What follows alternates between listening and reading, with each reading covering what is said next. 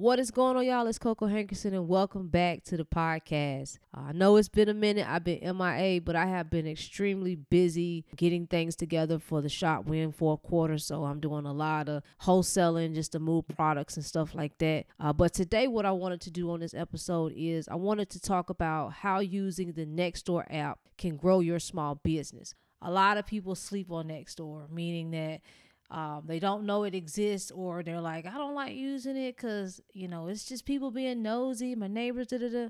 I can say pretty much my first two years in business was because of nextdoor meaning that all my clients was coming from there. I put out a post saying hey i'm coming around picking up any free scrap metal you have any electronics and i didn't think nobody was to respond. I'm just like they don't care. I remember getting 13 pickups one in one day saying you know what i have to create something i got to create a website i need a booking i got to figure this out or i'm gonna lose my mind so when it comes to nextdoor if you're not on there already Get on there with a personal account. Create your business account, especially if you're a service based business. If you're more of a product based business, but it's a necessity, you can still be on there too. But if you have a service that people can really utilize, you do plumbing, you do junk hauling, you do car repair, you know, you fix computers, whatever it is, put your services on there. Because a lot of people, especially in these local small communities, they would rather do business with someone small instead of these big corporations. I'm just giving y'all the game. This is what I hear.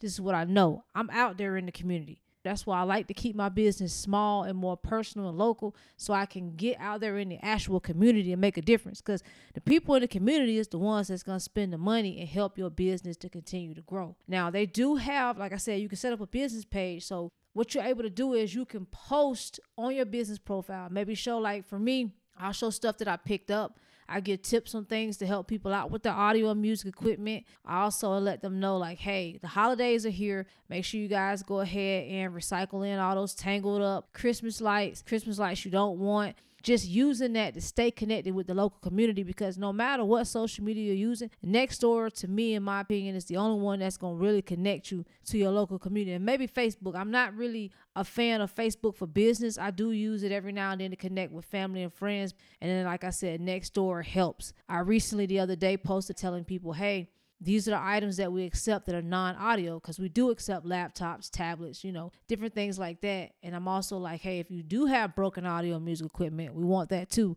I get a booking 30 minutes later and i know it came from that post because the person who booked the post they also liked the post. So i knew right then and there like man wow you know. So now what i plan on doing is because i haven't done any paid ads yet but I want to get into that to kind of see what it would do. I feel like it is going to really allow me to branch further out because I am hitting these, you know, neighbors around here, but I do want to get out a little further just so people can get familiar with the name Coco the Geek. So if you guys haven't checked out Nextdoor, make sure you check it out. You can also sell stuff on there. I've sold a few items on there as well. I tend to sell little smaller items on there. I don't really do a lot of listing, but you can find stuff for sale on there. You can put wanted ads. They do have an array of tools that could definitely help your local service business because I mean, think about it. People on the internet, they're only to be able to do so much for you if you are a service-based business unless you're doing something where they can mail you something or it's a business like you might be a graphic designer. You can connect with whoever. It ain't even got to be local.